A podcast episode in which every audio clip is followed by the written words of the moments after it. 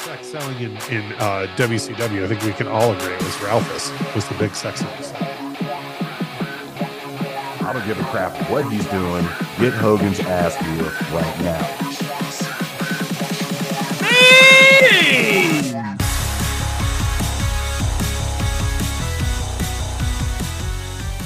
All right, ladies and gentlemen, we are not canceled. We're back.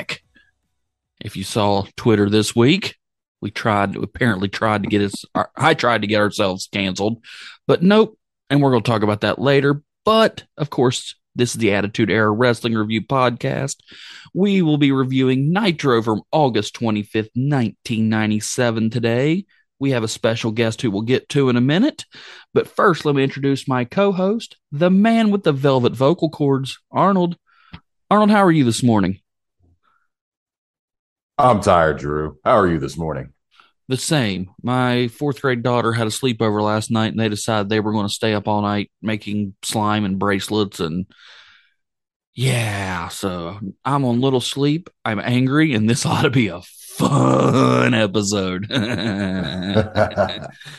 oh, yeah. But yeah, so we're all tired. And since I mentioned our guest, we'll go ahead and intro him. We have Russ from the Infectious Groove podcast. Russ, how are you this morning? I am uh, the opposite of you, gentlemen. I've been up since six. I've had a Mountain Dew. I'm all bright eyed and bushy tailed. I'm wearing the world's uh, loudest and brightest Scott Hall shirt. I am ready to go. yes, I saw that on your Twitter. That is an amazing shirt. Yeah, it, it, it is. It, they call it Scott Hall the tribute, and it has like every era of him, but in they every portrait drawn by a different artist in a different style. Where you did know, you get like that? Because I want that. Okay, so it's a brand called uh, Roosevelt's, like R S V L T S, and they they do all sorts of collabs. They have a series of like Office shirts, SNL, Star. They have a bunch of Star Wars shirts, um, but they have a whole collaboration with the WWE. And uh, I think now from this brand, I own like ten shirts, and like seven of them are WWE shirts. Sweet. I got a DX one and Scott Hall and Oh. WrestleMania. So Yeah. that that was the shirt you and Lauren were arguing about who can own more. Yes, Yeah. Now, shout out to our guest last week who funny story, I booked both of them on the podcast separately, not realizing that they were a couple serendipitously. Well, we have a we have part of the whole infectious groove thing that we do is we have a YouTube channel where we do um, music discussion videos. They're like five minute quick videos, like five underrated songs by this artist or whatever. And Lauren is in every other video with me, and we have longtime viewers of the channel who are like, "Hey, are you guys a couple?" now I don't feel Yeah. so Yeah. So don't worry, people see it in living color and they still don't know. So well, she was awesome last week, especially since she was way out of her comfort zone. It was fun. mhm. But you, a it's little- fun for me watching wrestling with her, by the way, because she's never seen not one minute of the Attitude Era or any wrestling before I started showing her, and it's very funny to have her complete unique perspective. Like we'll be watching a segment of I don't know what uh, to put it in this week's perspective, like the the Wolfpack segment where they come out and make fun of the Four Horsemen or whatever, and she'll be like, "Okay, pause it now. Who is you know who is he?" Why did he say that about him? You know what I mean? Like Well- I'm, I'm like, okay, let me run the whole backstory. You know, Well, our notes last week got a little, our our review last week got a little interesting. What was it? there was a segment that got a little awkward because of something that wouldn't work in 1990 or didn't work in today. I don't remember what it was, but it was something that were they would definitely get canceled in about five seconds today. But we also, I wanted to thank you I think you're talking about all of the programming. Yeah, much. Well, from yeah, there's a- Nitro. Yeah, there's a lot of it, but I can't exactly remember. There was one specific thing. But anywho, um, I wanted to thank you because I asked her, she said, you know, you were introducing her to wrestling. And I said, Do you watch anything modern? And she said, No. And I said, Thank God. yeah. Stay away Yeah, from that. It's not. uh Yeah, it's not the best. The only thing better about modern wrestling than older wrestling is I will give it women's wrestling. and I guess we can use that as our segue to let's just go ahead and jump into this because let's get it off over with quickly, hopefully quickly. All right, so I got I blew up Twitter again. What was it Thursday night? Wednesday night, Thursday night, one of the nights. All right. So it's all started. Mick Foley tweeted that he believes Sable, that talentless winch, belongs in the Hall of Fame.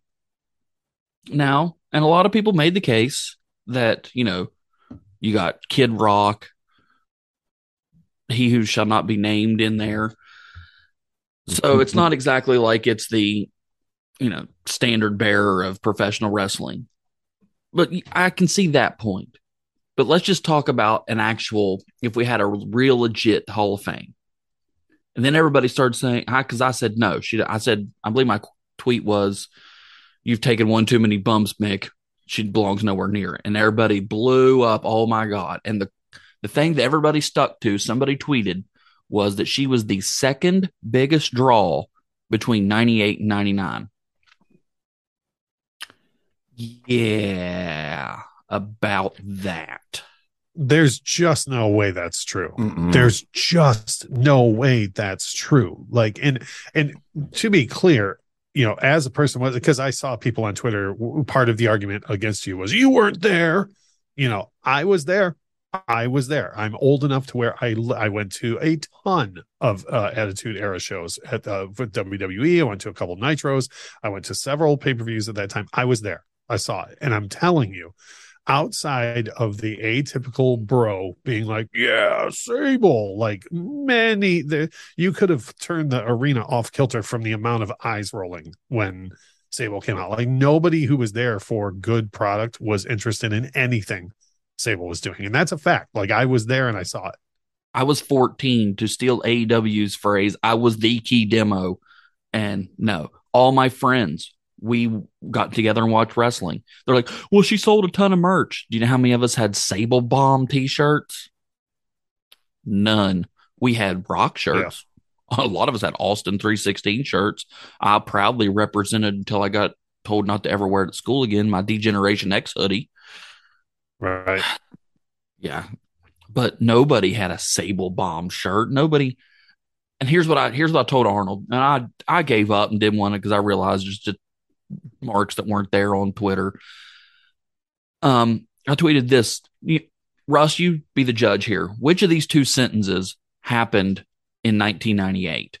Hello, local cable operator. Yes, I'd like to order the blah blah blah WWF pay per view because The Rock under slash Undertaker slash Mick Foley slash Steve. Well, not Steve, but Triple H is on it. Okay, great. That's forty dollars. Or this sentence. I'd like to order that WWF pay per view because Sable's on it. Which one of those happened? First of all, the first sentence is what happened, and second of all, I don't think anybody even said the second one jokingly. Like I don't even think if somebody was like, "I'm going to call and tell them I'm ordering it because Sable's on it." Like you know, No. like, nobody even said that jokingly. Like I, I just she just wasn't a draw. Like I okay, so ratings wise, was Sable the difference between like a four seven and a four eight? Probably, right? Like there was probably a good cross section of dudes that turned in, tuned in that were like, "Ah, I hate my wife and my life, so I'm going to tune in and fantasize about this broad who can't, you know, wrestle at all and barely can, you know, hold a mic, let alone speak into it. But then, you know, was any did anybody buy a ticket? I pff, I doubt people bought tickets for Raw to see Sable in person. Let al- and, and, and on no planet did somebody buy a pay per view to see Sable. Period. No. And let me ask you another question. Would it have mattered one iota if it was Rena Mero or another bimbo out there flashing her boobs? No, and I can answer that in one word: Deborah. Yeah. Thank you. You know what I mean? I would argue Deborah was as big of a draw as Sable Yeah. for the same reason. Yep. And are we talking about Deborah being the second biggest draw behind Austin? No. People have Did you you told me off air before we came on? You said the only source for that is Kevin Nash said it somewhere that's that some that she was the second biggest draw somebody's tweeted that. I did not I couldn't even find that. because Kevin Nash is generally a pretty good source, and I I can't see him saying that. Like I feel like it's out of context or something Yeah, because Somebody tweeted that at me, so I never saw it. I haven't listened. If it's out there, great. Maybe. I don't see WCW sitting in their locker room shaking their boots for a 15 minute Sable t shirt segment.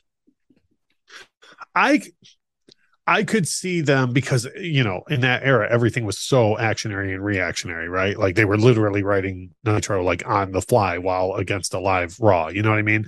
I could see them being like trying to have foresight about it, like, oh, this could like the idea of Sable could turn into something that could be a problem for us. I could see that, but I don't think at all were they like, oh no, we're gonna lose, you know, half our audience to this 15 minute Sable. Uh, I like the idea of her. I could see them being worried about, but her specifically, Mm, not at all. Mm-mm. I mean, yeah, the, like the idea that they're going to turn it into a 30 minute bikini show in the middle of every Raw. I mean, they already had the Nitro girls well before yeah. Sable became a thing, so it's not even like that was reactionary. So are we going to talk They about are- are, yeah. are the Nitro Girls the second biggest WCW draw in 98, 99 behind Goldberg? No. I don't know if that might be up for debate. Well- if you're talking about if you're No. talking about sex selling in in uh, WCW, I think we can all agree it was Ralphus was the big sex sex draw in WCW. I mean, Yeah. Um. All right. So I've got just a few more points, and we'll move on from this because people are like, "You don't know how big Sable was in the Attitude Era." There's your. There's my point. Was she over? Oh God, yeah. Was she probably the second most person over behind Austin? You can make that case. I will take that argument. She may have been the second most over person behind Austin. Was she a draw? No. No. There's a difference I- between there's a difference between being over and being a draw. Look in the 80s at um I'm trying to think of somebody who was being may have been mass oh, let's look at um your my favorite manager of all time. Let's look at Mr. Jim Cornette. Was he over? Oh god, yeah. Insanely. Were people buying tickets to see him? Maybe to yell at him? Maybe that's not maybe a good case. But no, I I think you do make a good point, and I can make the the opposite point. Uh, uh the Weasel, Bobby the Brain Heenan, right? yeah, there we go. I go. firmly believe Heenan was over and a draw. I believe people would buy tickets specifically to see Heenan either, you know, uh, as in the manager capacity or whatever. And I don't like, I, dude, I'm a huge Jim Jim Cornette fan, and even when I was a kid, I didn't buy tickets going. Uh, like I bought tickets being like, oh, it's gonna be Warrior versus uh, uh Bret Hart at a, a house show. Hell yeah! I wasn't like, oh, and Jim Cornette's gonna be there. like, you know what I mean? Like, Yeah. but I would I would have been like, oh my god, Heenan's going to be there. Like I don't even care what the main event's going to be. Like I love Bobby Heenan so much, I will buy this ticket. You know, so to me, that's a good comparison. Yeah, but Cornette, you, whoever he whoever he was managing would have been a draw, but he wouldn't have been. Right. And Sable, kind of that. I mean, but not. I mean, that's not a good comparison. But still, she was over. Oh God, yeah. I'm not saying she wasn't popular. She wasn't over. There's no reason for her to be uh, as over as she was, other than to quote Cornette, pneumatic tits. But I just you're you the the the crux of the matter to me comes down to what you said about that the idea that she was the second biggest draw behind Austin is ridiculous. And I don't care who thinks otherwise. That's a ridiculous notion. I can I mean uh, Foley, Rock, D Generation X, uh, you know, you break that even I'd argue the New Age Outlaws on their own were a bigger draw than Sable, and that's before you put them in the in the X stable. Like there, I off the top of my head, I could at least list at least ten people who were bigger draws after Austin before you ever bring Sable into the conversation. wholeheartedly agree. Yep. And can and somebody put this and and they're absolutely true because I was going to say it. Can you find me that one great Sable match, that one gr- the one listenable Sable promo? I'm sorry, she had a catchphrase. Yes, for all the men, women who want to be me, and the guys who want to screw me, or whatever it was. I don't remember. That's how memorable it was. Or uh, the guys who want to see me and the women who want to be me, whatever. Was that catchy? Yes. But my God, I had to listen to that mono monotone Stepford wife drone voice say it. She couldn't Yeah. cut a promo. She couldn't wrestle at all. She ruined Marc Mero's career, then tried to ruin his personal life because she's a horror. Sorry, I don't like her. And yes, a little what I have to say is personal because I do not like her because I think she's a terrible human being. Was she a draw for Playboy? Oh yeah, God yeah. Huh, she got a ton of money to do that. Is that have anything? Did that draw a wrestling ticket? Yeah, and. I, I, other than like I said, ticket. No, I when the Playboy thing happened, did more people tune into Raw? Probably, I don't know, probably a couple hundred thousand, maybe. You know, Five like, until they saw and heard her. And like, oh, she keeps her clothes on on TV. Click. yeah. And I, I mean, we don't. Uh, everyone listening to the show, and you guys, of course, know this. Like promos are a crucial part of the entertainment, Mhm. and this woman could not speak on the mic at all. Like she was Deborah level on the mic. Like No, just- no, no. Sorry, I don't like Deborah promos, but don't compare Yeah. those two. Deborah could that's get a point across. I can listen to a Deborah promo. It's pointless, but I can understand it and physically hear it. Sable just was mute the TV. She was get it off my TV because why am I listening to this? I would say probably the most amount of time I spent flipping channels was when Sable's music hit. I was like, well, let's see what's going on in Nitro. Oh, that was me. That was me. Let's go see. Yeah. Go. Yeah. And like I said, 14 years old, 14 when she was popular. What's, what's, I would rather watch a Disco Inferno match on Nitro than listen to three seconds of Deborah. You can quote me on that. And if you know That's- my Those are hatred for that, words. If you know my hatred for that dude, that says something. So, Hefty words. Speaking of Nitro, we're in Columbia, South Carolina, and it's August 25th, 1997. We're 20 some minutes in, and we'll finally get to our review. All right. Well, so we we are in Columbia, South Carolina. A little bit of trivia. I used to live about 40 minutes east of here on along I-20, a little place called Camden, South Carolina. Beautiful little community. Shout out if you're from there. Great. But we find out that Columbia, South Carolina is. Did y'all know it was home of Hootie and the Blowfish? I did know that. I but, did but, too. I mean, did anybody really care? podcast, so Well, yeah, that's true. Russ is like, yeah, I Yeah, know yeah. that. yeah. Probably, probably tell you what bar he played in before he got famous. It's no, it's the only reason I do know that is because uh I had friends who lived in that area when they were big and they talked about how like being from Detroit before Kid Rock blew up, like Kid Rock played like every bar in Detroit seven nights a week, like grinding until he finally blew up. And my buddy was like, Jesus, the whole nation loves Hootie now. He's like, I used to be able to walk in a bar and be like, ah, crap, it's them again. You know? Uh, I remember my mom had the cracked rear view mirror CD. Ah, but anywho, who thought we've had that many Kid Rock references on this episode? I think it's like the second. Cool. It's my it's my least favorite thing about uh being from Detroit, is Kid Rock. Oh, I'm not a big fan of Kid Rock either. But anywho, speaking of things I am a fan of, we have Schiavone Zbyszko and Mike Tenay on commentary. So we get the A team. All right. We find out Sting wants Hogan. We see a Clash of the Champions replay.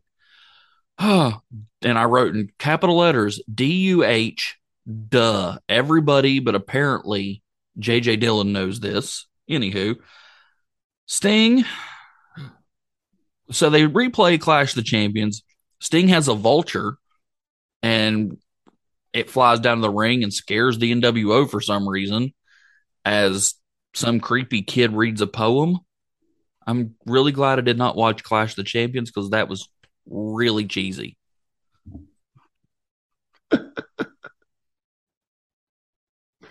How'd you like to be Scott Hall and have such a great a great idea to reinvent Sting, and then they do it, and then they start doing that stuff with it, and you'd be like, guys, that's not what I meant. Like, so yeah, that's always interesting there because Yeah. I didn't watch it either. Well, at least yeah, so I didn't watch Clash either, and yeah, that was kind of like yeah, I agree. It's kind of like you guys. There's a whole movie that you could have kind of based this off of. That's what I did.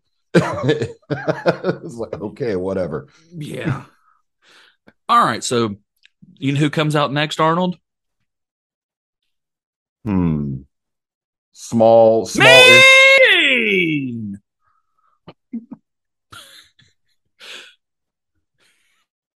Sorry, I love that. and he's with Eric Bischoff. Says Sting is a bird man. Um, we get JJ Dillon on the phone.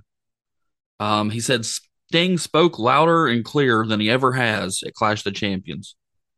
Really? He didn't say a word. He had a he had a bird. Last week he was pointing at the crowd who were chanting Hogan. That wasn't speaking louder. Uh, this, uh, yeah. Um, uh, JJ promises that Hogan will get Sting before the end of the year. Woohoo! Uh, Sting comes to the ring. He has a Hogan shirt, puts it on Bischoff, and then shoves it in his mouth.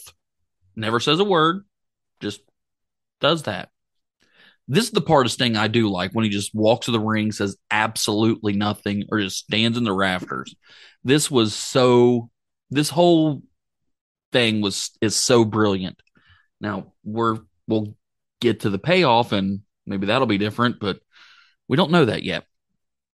But this, I hated it until Sting come out and just a t-shirt and shoved it in Bischoff's mouth. That I loved. I'll tell you one thing about this segment too shows you uh, that not everybody should be involved in the acting side of the promos because Bischoff it always did a great job of going like um you know he's he's of course he knows the script you know so he's got to but he's got to act like this whole thing is news to him that Sting Hogan's going to happen, you know, and he literally just shuts himself. Like he's like, no, no, you know, like, like really lays into it. And JJ is reading his lines as if he knows the whole thing already. Like he's putting zero effort into the, like the reveal and the surprise of it, you know? So it's like when you watch the two, you're like, man, Easy E is like really carrying anything to do with the charisma of this segment. Like it could have been a much bigger reveal and have a lot more weight to it. And like you said, then Sting's got to come out and save the whole thing by not even saying a word. Yeah, I think this all boils down to JJ knew that he was being made to look stupid on TV, and he was just, I mean, no pun intended, phoning it in and was there for a check. Yeah. Yep. And as a viewer, that's not very engaging to, No. watch. But I will say this was a good what ten minutes start the show, maybe eight, ten minutes. I love this. This was great to me. I didn't I'm glad it wasn't the I'm glad they did the vulture thing at Clash of Champions because this would have been because it was stupid. But just like you said, the eat sleazy E selling it, the stain coming down, shoving the t-shirt in his mouth and just kind of walking off. Love that spot because that to me was not so much put your money where your mouth is, but put Hogan where your mouth is. Yeah. And that was beautiful to me. I love this whole Sting angle that it's been going on for over a year now. We're still not done with it. And it's still over in my book. I, the crowd still reacts to it. It's beautiful. I love it. I actually graded this and I actually gave this an A. I know Arnold didn't. Did you happen to grade this, Russ? Yeah, I mean, just because of the total charisma vacuum that is JJ Dillon, I dunk it down to a B because he just he just like anybody else could have done that better than he did, you know. But then like you know, Eric brings it up and then Sting's finish on it throws it in, but like it just drops down from an A to a B because JJ Dillon just literally he stands there like they just gave him his lines right before he went out and he just kind of says them. There's like zero zero emotion, Yeah. no no show in it. So B for me. And as an old school wrestling fan, especially the Four Horsemen, we know JJ's much capable of better. Right. Yeah. All right, Arnold, do you want to? I know since your boy's in it, you want to take the second match? Sure, why not? So yeah, next up we got some tag team action. Got uh La Parka and Psicosis with their manager Sonny Onoo taking on Ernest the Cat Miller and live from the North Pole, Glacier. So uh first things first, I saw this um I guess uh, and Psicosis trying to pull a fast one on Glacier. And uh for some reason, I guess La Parka forgot who his tag team partner was and uh kicked Psicosis. So that was kind of an interesting start. And uh However, I guess whatever they were trying to do uh, was enough for uh, the cat because uh, he was getting his face stomped in by both guys on the apron. So that was fun. and, uh, so one thing about this match I noticed is it seems like uh, Psicosis and La Parka are not a good team because uh, they kind of worked against each other a lot here. And uh, while they're doing this, Ernest Miller gets a hot tag for on Glacier, who decides he wants pork chops. So chops everybody in the arena. And uh this match was crazy. It seemed Oh, it, it was, was a lot longer than it was a lot longer than it seemed. Well, no, excuse me. It was shorter than it seemed. but uh yeah, so uh here we go here. Ernest Miller comes off the top rope illegally with a roundhouse kick while the ref is, I guess, discussing plans with Ernest. La Parka decides to hit Glacier with a chair and kind of rolls Psicosis over top of him. There's your finish, folks. This match may have been may have been two minutes long. It was one of those. Everybody was kind of running around, so it's kind of like a A Young Bucks I- match. basically. Because yeah, exactly. Because I mean, I wasn't sure who the legal men were at that point. Because I'm just like, all right, just, why does he have a chair? Why is he doing Street Fighter moves? What's going on here? And um, all that being said, though, I'll be honest, it was a beautiful mess. it was like I thought it was entertaining, especially you know with La Parka and Psicosis kind of having this like. I mean, I don't know if you guys play a lot of games, but you know, when friendly fires on, it's kind of like same team. I don't know how many times I've gotten shot by teammates in Call of Duty playing the hardcore game modes, but this match to me is to your point of like no one really knew what they were doing, but they made the best of it. To me, this is like a microcosm of the issues in Nitro at the time, where they had so much talent on the roster and they were so focused on just keeping the the the spotlights on you know certain people, Hogan, etc. Right, and I feel like these guys probably Monday afternoon were to, oh, hey, uh, we don't know what to do with any of you, so you're just gonna, you know, just be in a match tonight, you know, and then they just kind of, which I feel like was on the talent most of the time, just kind of had to make the best of you know what they what they were the situation they were thrown into you know so that's probably why you see the miscommunication and why you see the uh the chair shot and stuff because they're like i don't know we have two minutes to work with let's just do some things you know and and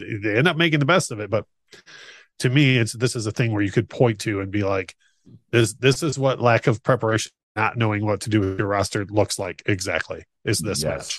match exactly. If this match went two minutes, that's two minutes too long. I hated the, every second of this. I'm not going to lie. This was just all over. Like you said, who's legal, who's what, couldn't figure it out.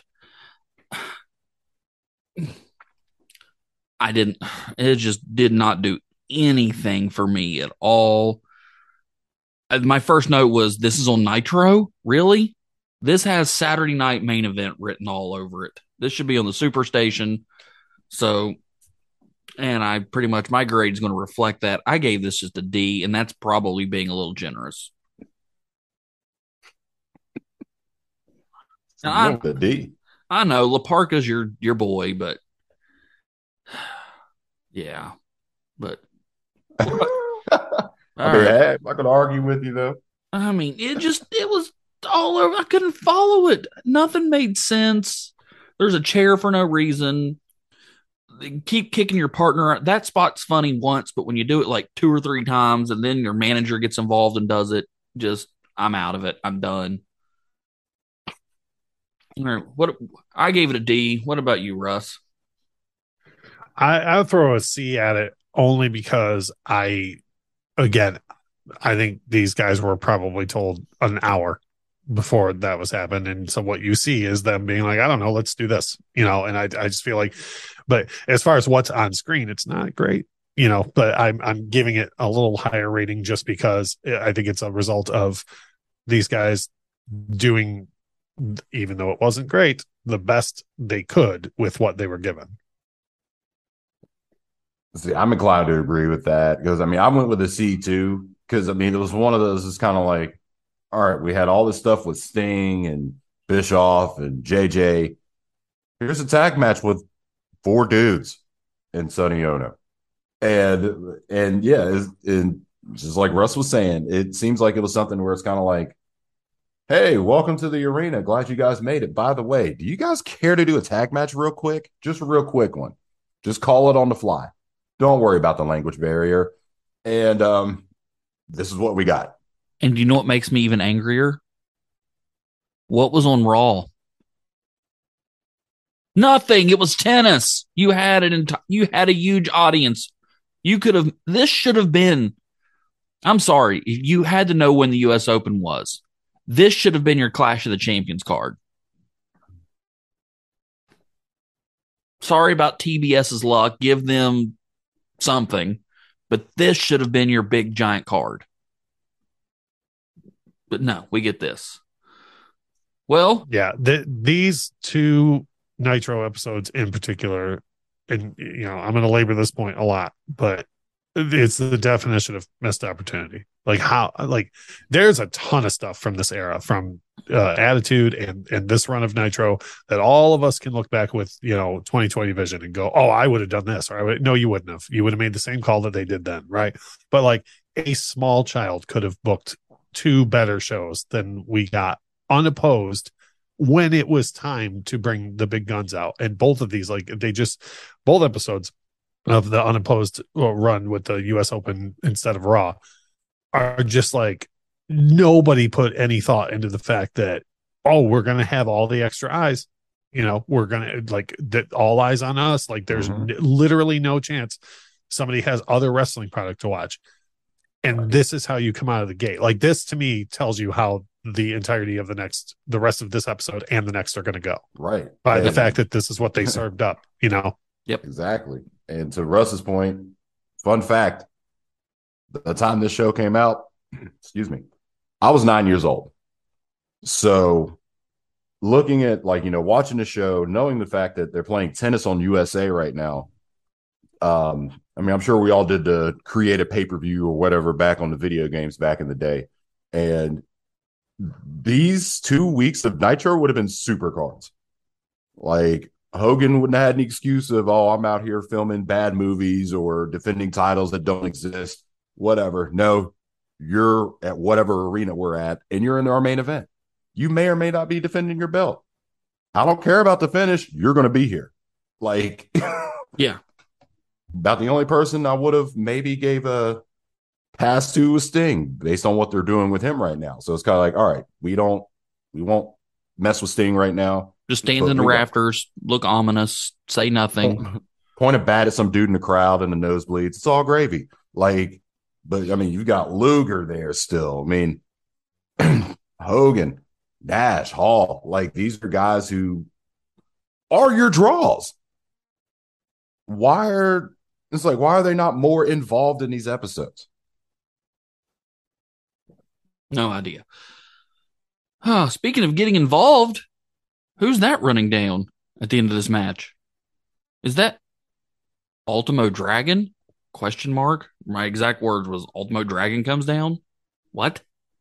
Anywho, so he comes down for again. I, I think that's your 5 p.m. booking decision. I you know, like, totally, uh, and also you run in at the end. Why not? Oh yeah, because there's four heels in the ring, so go get your butt kicked. I get that he's mad at Onoo. That makes sense, but so it's a four on one. They beat the ever loving crap out of him for two, three minutes. And then we come back from commercial. He's in the ring and he's scheduled for a match. See, he just came down. He was a little early, Mrs. Q. He came for his match too soon, and I don't know why he got beat up. But anywho, he's got a match versus Silver King. All right. But he's the ref's like, "Can you go?" He's like, "Yeah, let's go." So we immediately start the match with a standing ten count because he can't stand up. Why would a ref start a match when the guy can't even stand? I don't care what he says. Yes, I can go. That made literally no sense.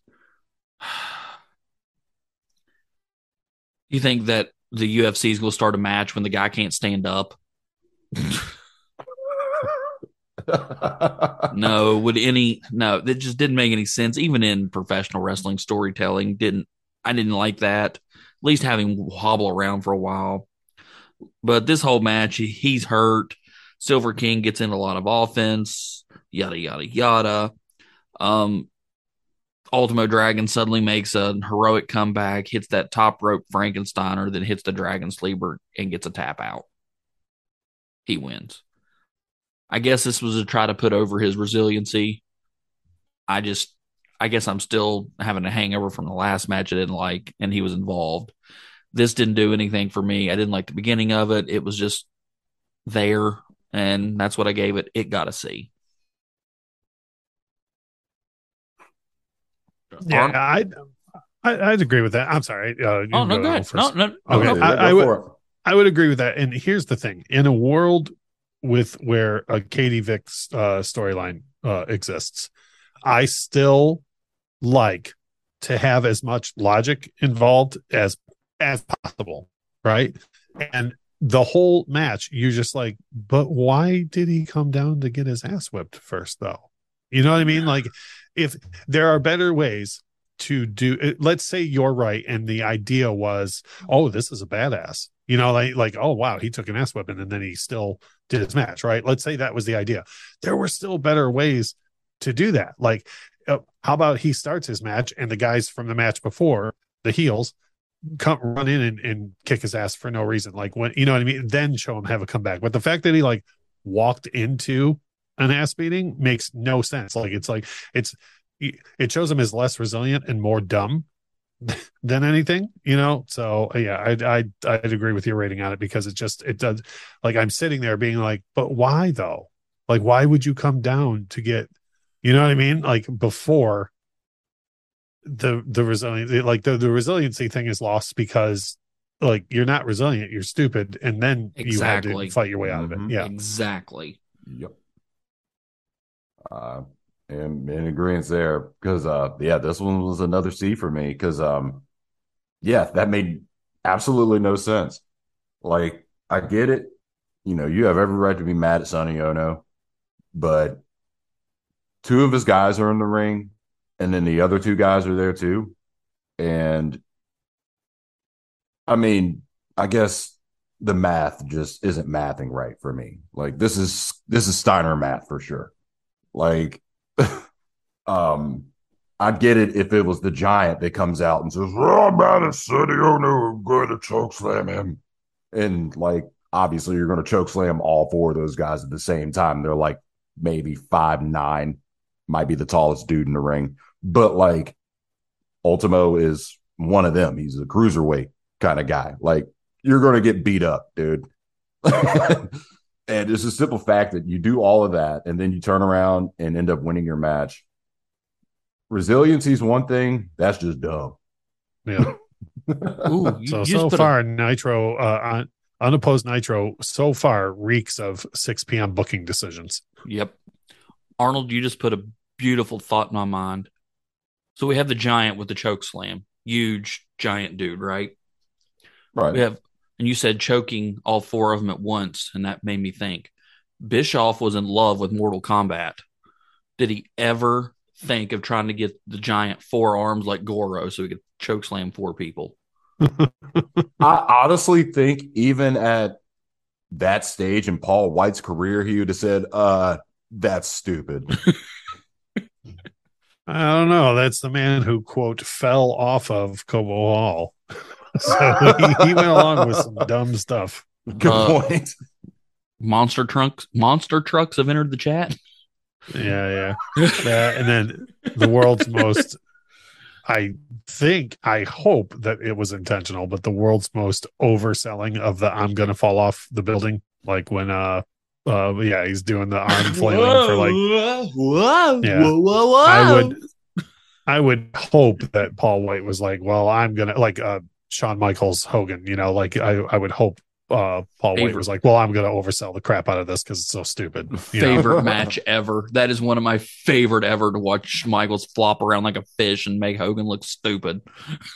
I just showed that. That's one of those ones I told you that you know I've been showing my girlfriend certain things in wrestling history, and I showed her that, and it was literally like a, like a minute into that match, she was like, "Pause it." I'm like, what? She's like, "Why is that guy doing that?" like, like even she's seen like a grand total of an hour of wrestling uh, content in her entire life, and she was like, "Why is that guy overselling?"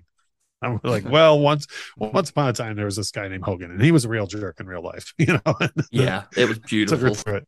Yeah, Here's some backstory on that one. Yeah. Shawn, I I don't like Shawn Michaels backstage antics, but that one was 100% deserved, and I love it. Was all for it. yep, It's thousand percent. Yep. So- all right. All right. Speaking of But things- anyways, I didn't mean to derail us. Oh, no, we we do that ourselves. We're bad trained All the time. Yeah, pretty much. All right. So speaking of derailing things, we have Macho Man, Scott Hall, and Miss Elizabeth talking. We're the people reason are watching. Yada yada yada. Welcome to our newest member, DDP. DDP music. We get no DDP, of course. Everybody saw that coming. So then we get Mean Gene. Yes, I'm speeding along here because this was pointless with DDP. And they show a highlight from Clash of the Champions where DDP gets ooh, the old eye poke and bounces off the ropes and accidentally diamond cutters his own partner, Lex Luger, and they lose. So Mean Gene asked, was that diamond cutter intentional? And I think DDP said that the question was just about as ridiculous as he was. Says he'll apologize to Luger when he sees him. Luger's here but didn't come out. Hmm. So Luger's here but didn't come out to accept the apology. Hmm. More on that later. This was just a simple little filler segment to basically show you that highlight.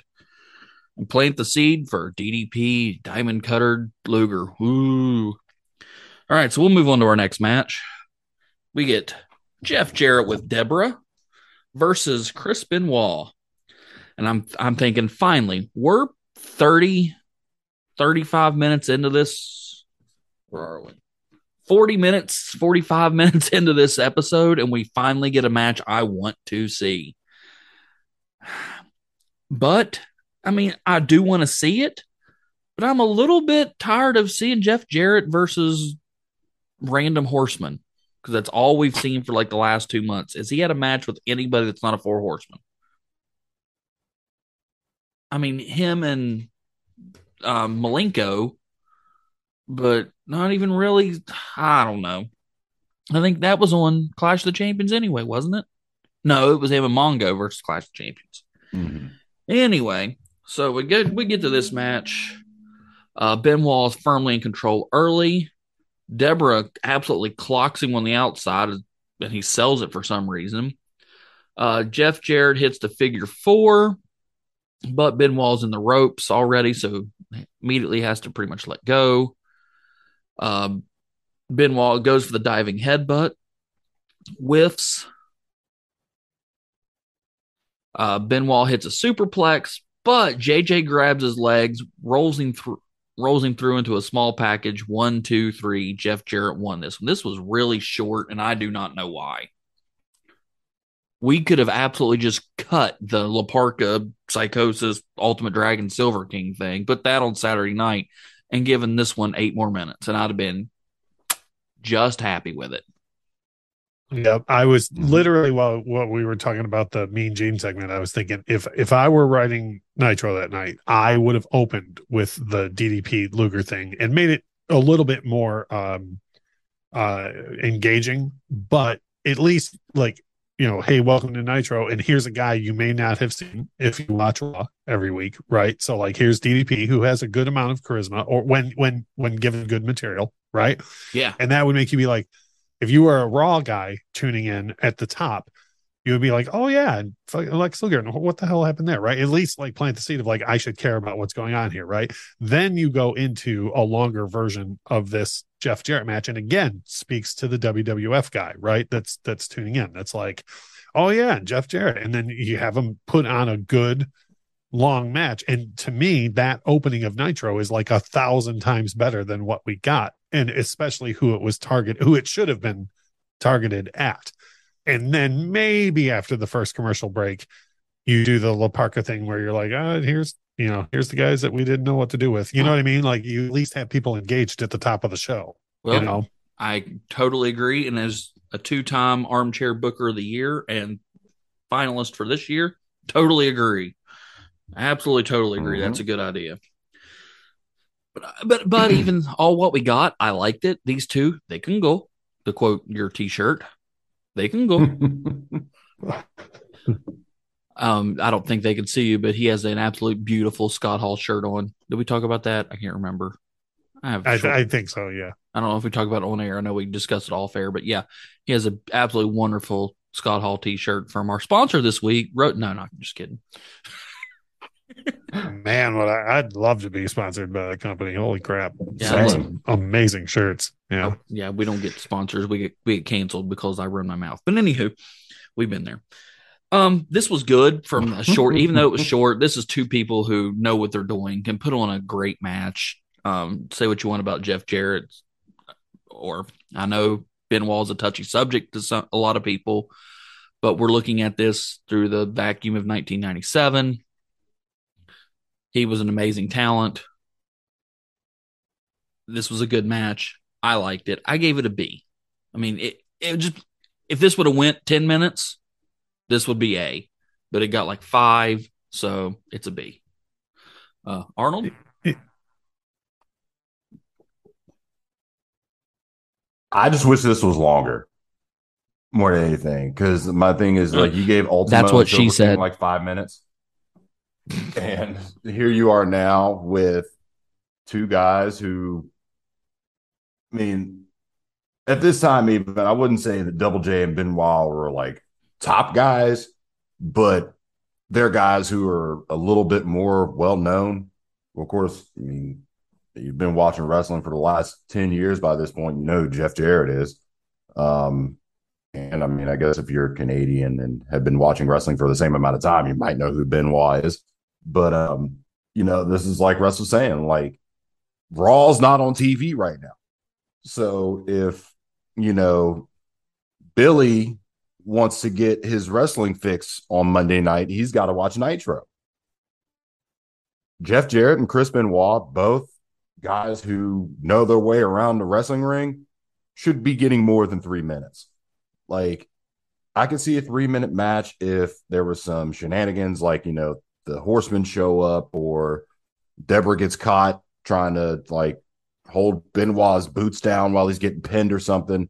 And it's like the ref sees it's like, all right, nope, I'm throwing this out. Okay. But they could have kept the finish because the finish was pretty cool. But at least make it look like these guys went to war for 10 minutes. That's just me. Um, but all in all, from what we've gone through so far, match wise, this is probably the best one I've seen so far. So this gets a B for me. I'm going to go a little above both of you and give this an A, and I'll tell you why. Because, and you're going to find this a lot with my ratings, is I take into consideration like these, what were they doing with what they were given, right? And if you're if you're as talented as Jeff Jarrett was uh, at the time and Benoit was at the time, you know, could you have put on a five star classic if given the right amount of time? Probably, you know, but I feel like with the time they were given and probably the time they were even told that they were doing this, I feel like it's absolutely the best they could have done. So that's why I throw an A at it. I I see where you're going. I Mhm. yeah, that makes perfect sense. No arguments from me. We just can't really do that because we see him every week. right. Yeah, yeah, yeah. we have to, yeah, because everything would probably be an A for a lot of crap. Right. Yeah, yeah, yeah. I hear that. Oh, no problem. Um, all right, so we're going to move on to our next match, a tag match. We get Ming and Barbarian versus Mortis and Wrath. I'm not going to spend a lot of time on this. This was four big dudes beating the crap out of each other. It was a rematch from Saturday night where I believe Vandenberg got involved. Yada yada yada. Um, in this one, um, Mortis hits um Ming with a, a famouser. then tries to come off the top rope, but Ming catches him in the Tongan death grip, one, two, th- and pins him with it, one, two, three. Ming and Barbarian win. There's a big scrum afterwards, end of hour one. This wasn't bad. I'm skipping over it for time reasons because we've went a little long with our Sable rants. Um, this was a good match with four big dudes beating the crap out of each other, and there's not a whole lot more I can say about it. Yeah, I gave it a B. Yeah, same thing. B, uh, big dudes beating the crap out of each other, kind of about about the right length. By the way, like Yeah. we've all had complaints Yeah. so far about like this should have been longer, that should have been shorter. This is about the right length. I throw a B at it. Mhm.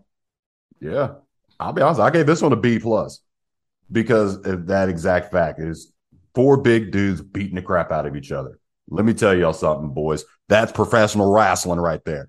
Like, and honestly, I'm kind of a mark for the faces of fear because, I, like, we all, I'm sure we all know by now, that Ming and Barbarian are like legit tough guys. Oh God, yeah. Ming's like Yeah, this is sixty, and I still would not. If I saw that man in an alley, you would. I would put a wall, wily coyote hole in a wall to try to get away from him. Like I would throw my wallet at him. Just don't eat me. Here, take it. And like these are guys like I mean, and of course, you know, you have Mortis and Wrath, again, big guys who know what they're doing. So it's awesome. As like I know, like, you know, back well, last year in wrestling time, you know, we were talking, we would talk about how Ming and Barbarian would no sell things.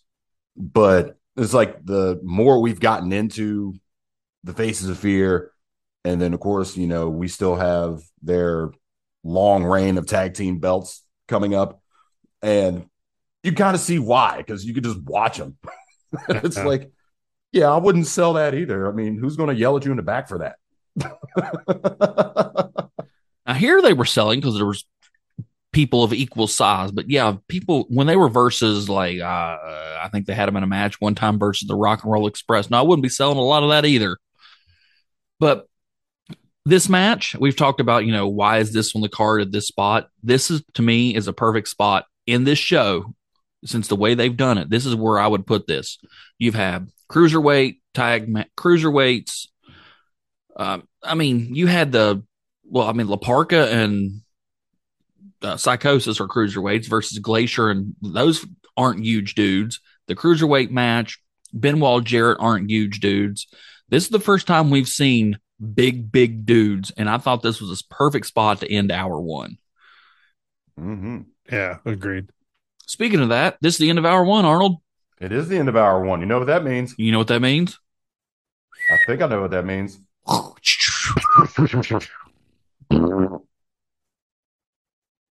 Hour two. Sorry, that's our we mimic the pyro. All right, so then we have Schiavone, Heenan, and Tenay. Later, Zbyszko. More on you later. Well, no, not more on you later. All right, so we start out with again Mean Gene in the ring, and he's with the Four Horsemen. Flair says that either Curt Hennig is a horseman or he's not, and says, "Get on down here, man." Ric Flair wants an answer. All right, so here he comes. He comes down and says he's not ready to give an answer.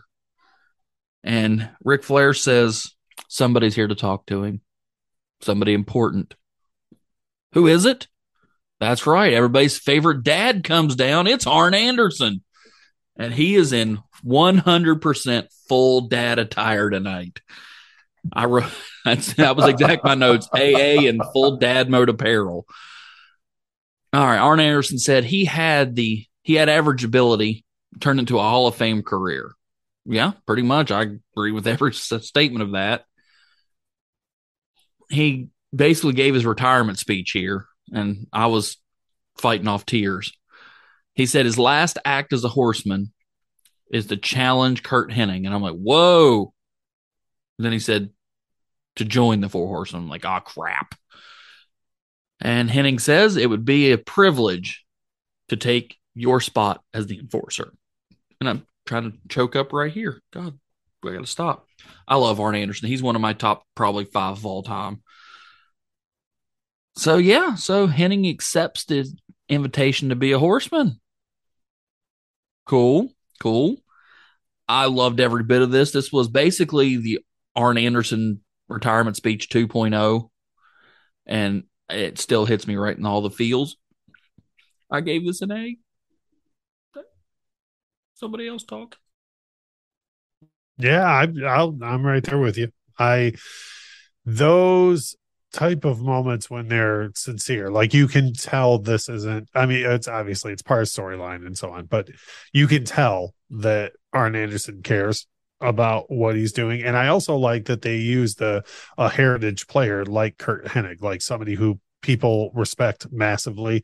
And this wasn't just a oh well, you know, like I, I labored the point earlier about their no never putting thought into things like i think there was a good amount of thought put behind this of like people respect curt hennig uh like in the locker room in in both company locker rooms and the fan base respects the hell out of this guy so like if you're gonna have arn pass the torch this is a great candidate for it. And he also is a person who could very much stand on his own, right? So this isn't like somebody that you would go, uh, well, yeah, of course he's going to join. Like, what else is he going Right. to do? You know what I mean? Like, this is a guy where you're like, I don't know. Well, he might have a reason to not join. You know, the, the whole thing is just chef's kiss. Like, Well, he's been perfect seen. segment. He's been seen talking in the back with Sleazy E. So, mm, so we thought maybe he might have joined the NWO, but looks like he's a horseman. He's a horseman. Get him a mo- motorcycle and a bad movie deal. He'll be be- best friends with uh, Eric Bischoff, just like Hogan. Hey, and he makes much better sense as a horseman than Mongo ever did. This is true. I Um, don't know. The the briefcase is pretty badass. The briefcase was over. thing. Mongo That's wasn't. I know, which is what does that say? What does that say when an inanimate object is more over than you? And I don't even think he has the briefcase anymore, does he? I think we're past that know, but yeah. part. But Mhm. yeah, we we talked about that. The briefcase was over. Mongo wasn't.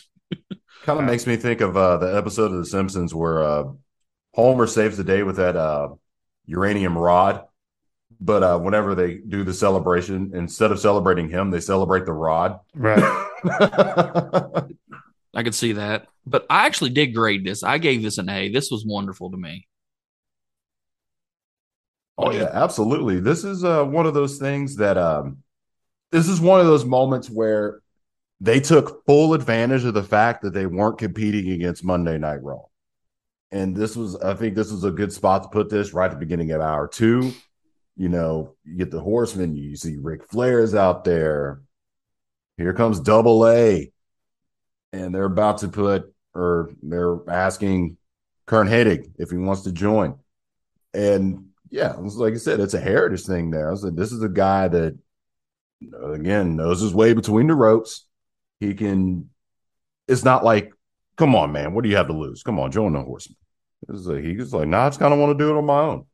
Or, hey, you know, I've been talking with Bischoff. I think, uh, you know, for life, man. But uh, this was one of those moments here. And it's like, I'm sure, you know, Flair teared up some. I uh, don't tear up because I'm macho. But um, you know, I mean, I'm sure there were some folks in the crowd maybe who had been like, you know, you know, we've been watching the Horsemen since you know however long, and you know, Double A's always been there, and here he is basically passing the torch to Hennig, and I honestly could not think of anybody else in that WCW locker room off the top of my head. It's like, yeah, let's make this guy a Horseman. Yep. I yeah. Uh, perfect. Perfect. Well, since we already have a horseman in the ring, let's just go ahead and give one of them a match. We have our new U.S. champion, Mongo. Wait, did I skip you, Russ? No, no, no, no. I already spoke on it. I, I, I think I don't think I said my grade, but A for sure. Okay. Oh yeah, definitely an A. I forgot that too. Thank you. Sorry, I'm, I'm a bad host.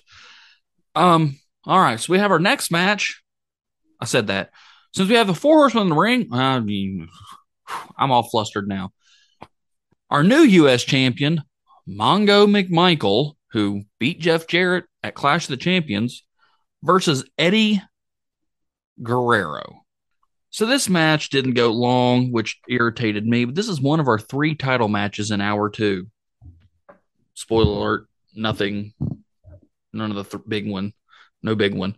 But anywho, um, this was basically all about getting Mongo a, what I would consider a solid win on Nitro as a U.S. champion, and there wasn't a whole lot of. This was one of those you could tell Mongo was going to win. This was never really in in doubt. Yeah. Following the segment that came before it, there's no way a horseman loses this match. Mm-mm. Yeah. But the only thing I have is I would have had I know this is kind of face horsemen, and I don't like horsemen as faces. Actually, I can't can't stand them as faces. They're much better as a heel stable. But I, I hate them seeing coming out alone. They're four horsemen, and here he is by himself. But anywho, uh, we'll skip to the finish. Guerrero goes to hit a top rope moonsault. Mongo catches it because he's strong as an ox, catches him into a tombstone. One, two, three. Mongo wins. This was actually Mongo showing improvement, especially when he's in singles matches, because we've been watching him for a year and a half now. Give or take. And when he, a year and a half ago, if he was in a tag match and did more than a slam, it was awful. And now that he can actually somewhat, and this is a lot of credit to Guerrero too, because I'm sure he was calling this because he, he, even Guerrero in '97 is the veteran here. Uh, He he put on a decent match. He can he he's growing on me. I've because I have hated on Mongo for years. There's there was points where if he had a singles match versus a job dude, I would just fast forward and give it a D and be done with it. But now he can have a I'm not saying this lit the world on fire, and there's definitely a Mongo curve on my grade here, but I gave this a B, and that's probably a lot to Guerrero too. But this was entertaining. It was good. It's not obvious Mongo flaws because usually they just put him in a tag match. He comes in, hits a clothesline, power slam, tag back out. But this was okay. It was probably about five, six minutes ish. He got a good win, keeps his belt. I don't like him as the U.S. champion right now, but we'll see where he can take it. I gave it a B. Arnold? No, you went first last time or second last time. Russ? Yeah, I'd throw a B at it as well. But for me, this is one of those things that proves that Eddie can get a good match out of anybody and literally anybody. And I, for me, the whole grade comes from Guerrero because, like you said, I'm certain he called it. Uh, I'm, you know, and and I, I no disrespect toward you know Steve as a person, but you know, like you said, it's almost always guaranteed a, a fast forward moment. And I just like that. I mean, it's a solid match. There's not much to take away from it, but I feel like all the credit goes to Eddie for getting that match to happen. Oh, um, yeah, we preface this a lot. Anything that we say against anybody, especially like now we know with Mongo's health issues, it's nothing personal. Uh, the man seems like a great. They they may be great people. I'm talking about professionally on the TV. That's the person Right. I'm talking to. The character, Yeah, yeah.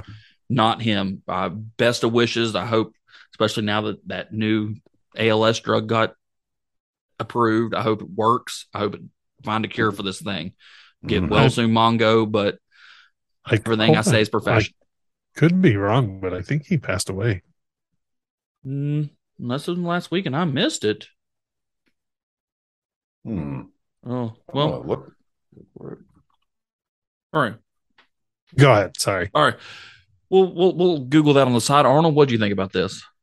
Um, I have to agree with you guys. Um, honestly, like for what we've seen in Mongo up to this point, this was pretty good. and of course, yeah, again, credit to uh Eddie Guerrero where it comes in as well there, because I mean, you could put him in a match with a wet paper towel and he would make it an epic match. Yep. but uh, I mean, even for this here, um, the one thing I will say that I'll be honest, kind of surprised me a little bit was um the fact that I mean, of course, you know, the horseman coming out solo, yeah, it's kind of weird, but I don't know. I guess there was a small part of me that wanted Hennig to show up and be like, look, I want you guys to know, like, I'm I'm here. Like I'm I'm down. I'm I'm I'm a horseman. Throw up the four. Like See, I was go- that was like yeah, that was the point I was going with. I hate them as faces because they can't do that. That's Mhm. yeah. and yeah, I mean, and that was the thing for me. So I was just kind of like, I mean, that's something I'd have done. Like, I'm like, like, let me like run out here real quick and like, you know, while the ref has his back turned, you know, clock Eddie Guerrero, just one good time, just bang right to the face. Now, as your armchair booker of the year, how I'm booking this is I'm booking Mongo in a tag match, or I'm booking Benoit and Mongo in a tag match versus Guerrero and I don't care whoever else. And it's not the next match; it's the ma- match after. And you know what Hennig says? You know what? Since I'm a horseman, I'm going to take your spot and I'm going to tag in this match. That way, we get to see him as a horseman tonight in action. Or maybe we'll wait, save that for next week. I don't know. But yeah, uh, horsemen by themselves doesn't make a lot of sense. All right, so we'll move on. We get Mean Gene with Rey Mysterio Jr. Yes, and we've we've Google has told us that Mongo is still kicking. Well, yeah, so he's still alive. So we're good. Yeah, I, I looked Right. that up and corrected myself. I uh, did not mean to, Oh. uh, to Oh, have no. the man pass away before his time. I don't know why I thought I heard that, but apparently I did not. Well, I didn't realize that La Parka passed away. I didn't know I he didn't died. know that either. Yeah, I didn't know he. I found that out like three days ago. Like, As in Russ, don't feel bad. Uh, I think it was like what our first or second episode. I thought I thought Earl Hebner passed away. yeah, he's like we're like our second episode, like Earl Hebner, rest in peace, and I'm like, what? yeah, that was that. That's a callback right there. That's like it's like hundred and some episodes ago. Anywho, me Dave Hebner Jim- listening to your podcast. He's like, Did the family not tell me? What did I know? Uh, so we get Mean Gene with Rey Mysterio, who we get another Hootie the Blowfish reference because apparently they're watching tonight. And how we know that in '97, I do not know. Uh, Mysterio's limping. Konnan comes down because apparently this feud's still a thing. Um, blah blah blah. Yes. Then here comes the giant, chases Konnan off, and then we see Giant and Mysterio, the odd couple tag team, walk off to the back. Oh, okay. Weird, but cool. And then everything goes downhill because here comes Eric Bischoff. And where's he? Is he going to the ring for an interview? No. Is he escorting somebody to the ring? No. He goes to commentary and kicks out Mike Tenay and Bobby Heenan. Schiavone stays. So we get Schiavone and Bischoff on commentary. And I'm going to go ahead and say I tuned out for the rest of this episode because this annoys me when they do this. I don't like Bischoff as a commentator, never have, not even in I didn't like him in the AWA as a commentator. Never have. Ever. He's not been good at it. He's good as a manager or some kind of sleazy mouthpiece. But when I hear him for an entire show, it just grates my nerves and I don't like it. So this Yeah, to your to your point, for me, Eric Bischoff, the the best thing he does in a any sort of broadcast capacity is the heel shit eating grin, I got one over on you type of promo, right? Yep. And there's no way for that to come across when you're not on camera. You know what I mean? Like there's no even the most uh sarcastic thing that you can say, the nuance is lost when you're not on camera to give that look. You know, that million dollar smile of, of that that uh uh Bischoff would throw out there, even when you know something's going on that uh uh, everyone in the building but Bischoff knows NWO is not going to end up with the with the upper hand or whatever. That overconfidence, that's what he does, and you can't get that across with a microphone. You just can't. There's no way to get that across. So it comes off as a sarcastic guy who really doesn't care what's going on, and like that's the voice of like that's the voice guiding your people, your viewers through the journey. Yep. which is why like you you have a podcast about this era of wrestling specifically and you were like i'm not even going to watch the rest of this show. Like that's how poor of a job that guy does at that role. Well, I watched it. I just really just irritated me, got on my last nerves, probably affected my grading, and just kind of tuned out commentary a little bit. It's just yeah well i would argue that uh, when you when you when we're grading these things at least the way i think about it is you're you're looking at the whole product which is Yes. why i like me personally i bring into like the booking decisions and stuff and people might be like oh that's not fair to what went on in the ring but you're the whole presentation is what you're you're grading. And I don't care if somebody went out and put a five star match on. If you got Bischoff doing Bischoff things on the mic, it detracts from the overall presentation. So I don't think you're wrong for that at all. Well, that is an absolute beautiful segue because that's pretty much what happens in our well, not five star, but that's kind of what happens in our next match. We get y- Nagata versus Chris Jericho. I will read my notes verbatim for this match. Nagata looks like a generic Power Ranger. Bischoff won't shut up. Commentary is ignoring this match. Chris Jericho wins. That's everything I wrote on this match. Uh, there's the recap. That's was like, that's exactly yeah. I Yeah. slapped the C minus on it. And for, for those of us who, who who know all the background, it's like Eric Bischoff ignores Chris Jericho film at eleven. You know, like giant surprise that Bischoff is gonna try. Uh, I feel like you feel like that's him talking constantly and not paying attention to the match is just him trying to bury Jericho as a performer. hmm Kind of, yeah. I don't even know what he. I didn't even write down what he was talking about. Don't care. Didn't matter. And that's the thing, because it's like, and it, it's one of those things where it's like you think, th- like, just certain things add up, and it makes you wonder why guys started jumping ship two years later. And the thing is, is like when you bring in dudes, you give these dudes creative control. So basically, you have the inmates running the asylum, and of course, they're going to get them and their buddies over. Crowd be damned. And it's like, and that's the thing. Like, that's one of the. I mean, I'm sure we all know about this by now. It's like that's one of the biggest things I think that shot WCW in the foot. Was it's like you know you brought in, you bring these guys in, you start the New World Order, which was huge. That was huge, and with doing that, you know, you get this like who's going to join, who's not going to join. That I mean, all of that is awesome. Like I would tune in weekly to see if anybody is going to jump ship to this new promotion. But after a while, they got oversaturated. We know how that went, and and then No, we're not even close to being a, at the bloated level that it will be, Mhm. and it's already too far. But yeah, then you got these guys though, like these young guys who are coming in who are really good at what they do, like Chris Jericho, for example, and he kind of gets tossed by the wayside. Yeah. And I think, you know, Bischoff on commentary here kind of honestly that kind of el- that kind of illustrates the point. Yeah. I mean, looking at this from a 2020 booking perspective, what you would do if you're Eric Bischoff, instead of ignoring what's going on in the ring, you belittle because I would argue Jer- Jericho at the time was one of the more talented people they had on the WCW roster. If you're looking at it, it's two different promotions, right? Mm-hmm. So belittle the hell out, no matter how fantastic Jericho is in the match. Just keep being like, see, this is why we don't even want people like this in the NWO. You know, like, oh, look at this guy. He's terrible at what he does, right? Right. Like that you're still commentating the match, which is what your job is for the people watching the show. And you're burying this like the whole of the WCW side of things.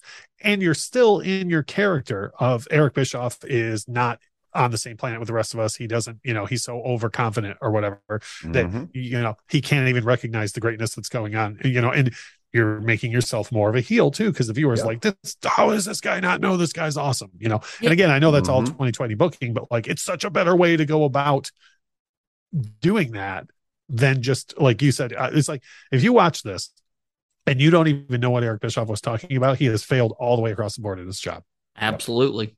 And Yep. to your, yes, because when a heel buries a face, guess what? That's putting him over Mhm. subconsciously Yep. to your audience, and he didn't do any of that. This was Yeah. terrible. I, I, the match apparently was okay because I gave it a C minus. I mean, Bischoff really just took me out of all this. Mhm.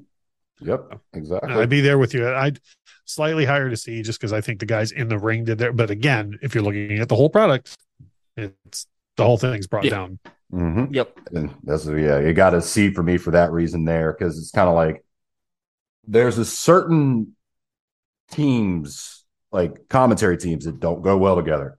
Uh, this is one of them. Tony Schiavone, uh, arguably one of the best of what he does. Like honestly, a lot of WCW. I, I think it might just be the timbre of his voice, but it puts you into it. Bischoff, I couldn't tell you what he was talking about. I don't care what he was talking about. And it's like you said, I mean, if you're a heel commentator, you have to do that. Like, period. Not talking over a guy's match, but all right. Uh, okay. I'm thinking I might get some heat for this, but I'll be honest. I think Jerry the King Lawler is one of the best to ever do it. Yep. And Um, yeah. he would interact with his partner or partners, but at the same time, he would bury the face and he would like cheer on the heel and just show an obvious bias. I like that. One of my favorite things that Lawler can do that nobody else can do is the flip flop. So if you go into a match and you have a guy who's the heel, right, and the entire match Lawler's doing Lawler things, right, like Mhm. uh, oh, it's not his, it's not his fault. He's doing that, Jr. He had to do that, you know, or whatever. And then at the end, but let's say there's a swerve at the end, and the heel turns uh, face, and Lawler immediately is like, you know, I've never liked this guy. yeah. it's just the I love that. Lawler was- nobody. Heenan's Heenan's close with that. Like Heenan would do that too. You know, uh, that's why I never liked him. You know, or whatever. Like, but uh, Lawler's flawless at it. Yep. But like you said though, I, Jerry Lawler was, and I don't care if Bischoff just listened to Lawler and was like, you know, well, I'm going to rip that off. That's what Bischoff should have been doing Mhm. every time Chris Jericho or anybody uh, on the WCW roster was I like, let me let me just break down for you why this is terrible, right? Like that's what he should have been doing, and no, nope. Definitely And like make you you- Bobby Heenan. And like you said, we're getting to NWO saturation, oversaturation, w- not even close to what's going to happen. But like you're already pushing it by just Mhm. like rambling on about like, how about you tell us why this product is so bad instead of continually being like, yeah, but Hulk Hogan, though, So NWO for life, you know, like te- tell us why the the what we're watching right now is awful. And that's how to be a heel manager. And the idea, and you guys know this, the idea is that the viewer is like, "Are you crazy?" You know, like they Mhm. it forces you to make an opinion. Yeah. Radiate And- heat. Yeah, That's your job. Absolutely. Right. Speaking of heat, we'll move on to the next match because it's the Harlem Heat.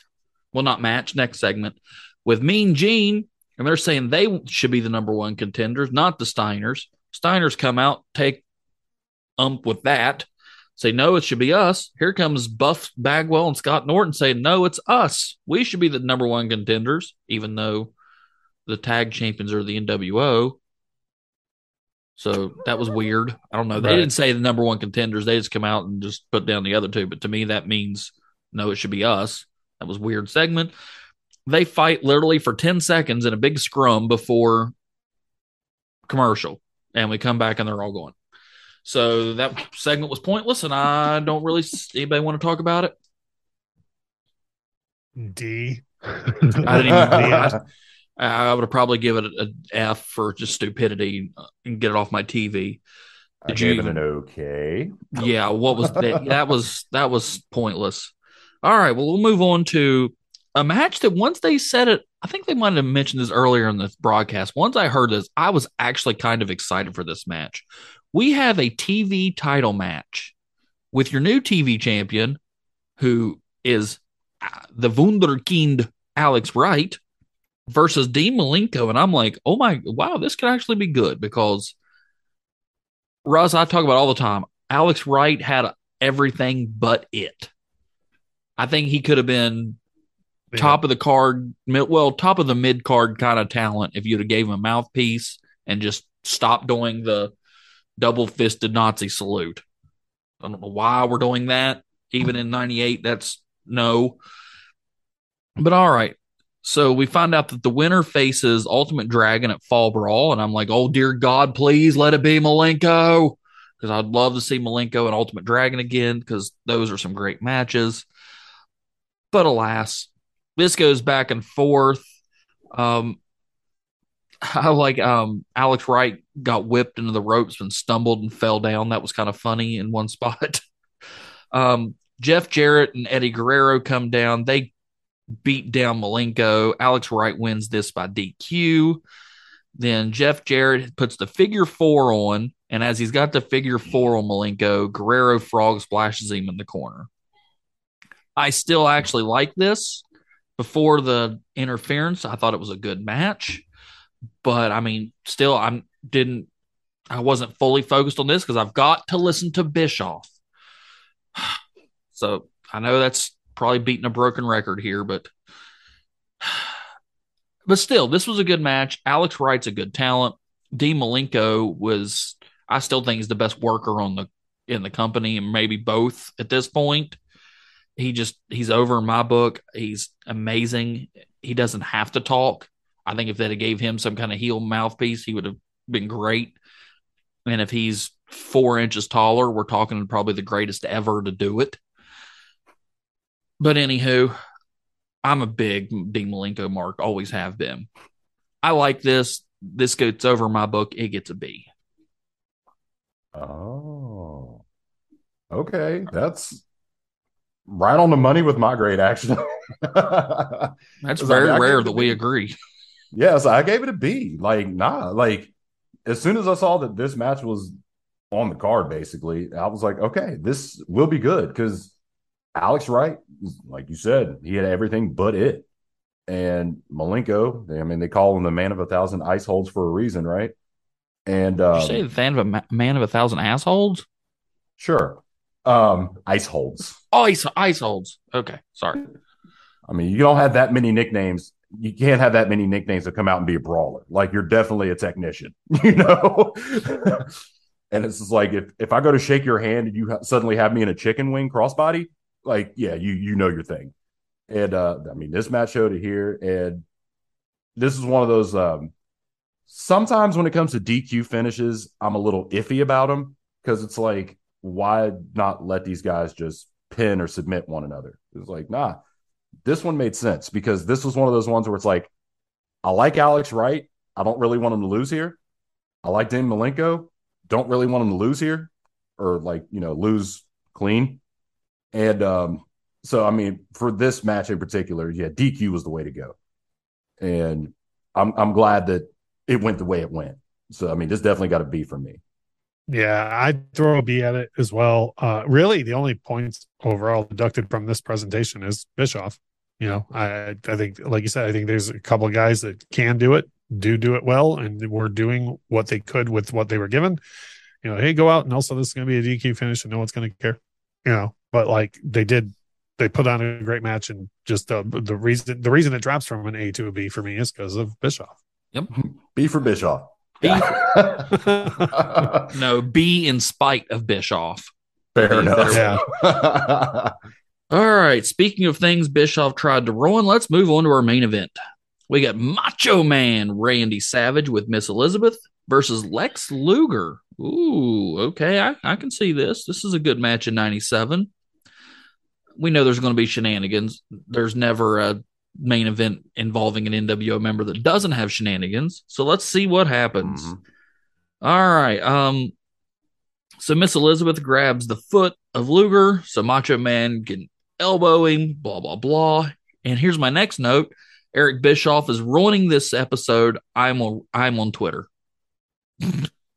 I'm reading Twitter at this point. this is how bad it is. Yeah. But but but when Russ's t-shirt comes down or Russ's shirt comes down, Scott Hall, I'm suddenly interested again.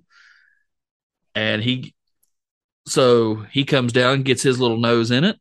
Luger knocks heads with Macho Man. DDP comes down to try to settle to even things up. And he accident and he sorry, stumbled over my words there. So DDP's down. Luger knocks heads with Macho Man. He's a little woozy, bumps into DDP, who he thinks is Macho Man, picks him up and grabs him in the rack, fade to black. So we have no idea how this match ended. I'm assuming would say no contest DQ because God only knows. I think they ran out of time a little bit. There was only something they've had on this show that they could have cut. Don't know what that could have been. But so after DDP hit Luger with the diamond cutter, he gets put in the rack accidentally. So I guess we're going to see a DDP Luger feud apparently happening. And I'll be all here for it, except they're both faces. So somebody's going to have to turn. I don't know. Mm-hmm. So with all that being said, as much as Bischoff tried to tank this episode, I love this. This was a good, crazy finish to me. I would have, I mean, since we can't have the big belt defended on TV because Hogan, I'll accept this as a substitute. I love this, even though I was on Twitter for part of it. Once the main course came down, I was into it. I love this. I gave it an A. Russ? So i am going to disagree with you slightly only on because of the very end, right? Okay. So the setup here is DDP accidentally uh diamond cutter uh, Luger, right? So like what's going to happen with that, right? I would argue that and again suspension of disbelief but you could accidentally diamond cutter somebody. Like you could be in a mood in, in a mood where you're just strike out ultimate warrior style where you're just hitting everything that moves and, and clotheslining everything that moves right? And then you back into somebody and you just go you know like uh uh reactionary right? You yeah. just grab a guy and drop him. There is no scenario on earth where you accidentally put someone in the torture rack there is no scenario where that happens ever under, under no circumstances would you accidentally put someone in the torture rack. So for me, the way the match, the end of the match, and this is why it drops from an A to a B for me, is because what you do is the exact same thing that happened to DDP. You have Luger cleaning house, and he turns around and just it just as simple as clocks the hell out of DDP, reactionary, right? DDP goes down like a sack of potatoes, and then you end the show on Luger looking like oh oh crap like because it adds more mystery to it. Like like luger is on purpose has a guy in the torture rack and is continuing to hold him in that move so the intention is clear right? If you want a cliffhanger ending you have luger do the exact same thing you know give him the receipt for the accidental move and then have luger stand there with the look on his face like you know so you go to black of oh did he mean that or not? So now you got two guys who may have assaulted each other on accident. And so now i'm curious as to where that's going to go. Whereas the way it ended, even though to your point, we don't know what the actual, uh, like how it looks on the card, like what the actual uh, uh, end was, we now know that Luger very much on purpose has a problem with DDP, which we didn't need to know. We didn't need to know that. Like as a viewer, that's a thing you want to turn back in for next Monday to be like, oh crap, did he mean to hit him? Because like we know that DDP didn't mean to hit him. You know what I mean? So that's why it drops from an A to a B for me because there's just on there's no scenario where you accidentally put someone in the torture rack. I guess my suspension's a little little more far going than because I still think you know maybe he didn't know who it was. He thought it was Macho Man. That's just where I was. I was I was going with what I think they were trying to tell. Like, yeah, I, well, I agree. Even, I 100 okay, percent agree so with you. There's no way. Up, right? Yeah. Peripheral. You you you got blonde hair, blonde curly hair, stick, you know, being bouncing around. You know, even then maybe he puts them in it and then puts it back down. It's like, oh crap. You know what I mean? Like maybe you could even do that. Better. His his vision's blurred. He just knocked the heads with somebody, which yeah. which they could have done a little better. Have somebody throw powder in his face. There, he's blind. Right. Yeah. What do you think, Arnold? Arnold, you're on mute. Let's try that again. so with this one, I mean, the the the ending was confusing in a way because it's one of those things I've never been in a torture rack before, but I can imagine that the guy who is trying to sell the move is probably screaming and wincing in pain. And I mean, I know Oz and Ooze probably aren't the most audible, but I feel like Macho Man and DDP have different, you know, body sizes to them, you would think that, oh, wait, this doesn't feel like Macho Man. Or maybe it was a thing where it's like, I know it's not Macho Man. I know it's DDP. Might as well do this. He hit me with a diamond cutter the other day. Like, it, it one of those things where like it doesn't make it seem like, oh, he he didn't know what he was doing. The fact that you held that on until the show went off the air you had an idea what you were doing there. Like right. and that's what to. I'm saying. Even even if you like you say, you get them up and throw them down and have that look on your face like, oh, wrong guy. You know yeah. what I mean? Like that's just a better way to end the show. Have it go to black. Because mm-hmm. that way now we need answers next week at that point. Because it's like, did he mean to do it? Was there an accident? or even like Drew said, you know, had it been like, you know, some Mr. Fuji powder or somebody come in like they did with DDP with the eye poke, like, boop, okay, oh, I can't see. Here's a dude. I'm just going to throw him up in the rack. That would have seemed more logical. But it's like, I mean, I've bumped my head a few times before, not to the point where I was like, whoa, disoriented. But at the same time, like enough to know, be like, okay, don't tackle that guy, tackle that guy. Well, from a football right, standpoint. Right. But like, I don't know. It's just, it's like, I get what you were trying to go for. It just didn't really land the way it should have.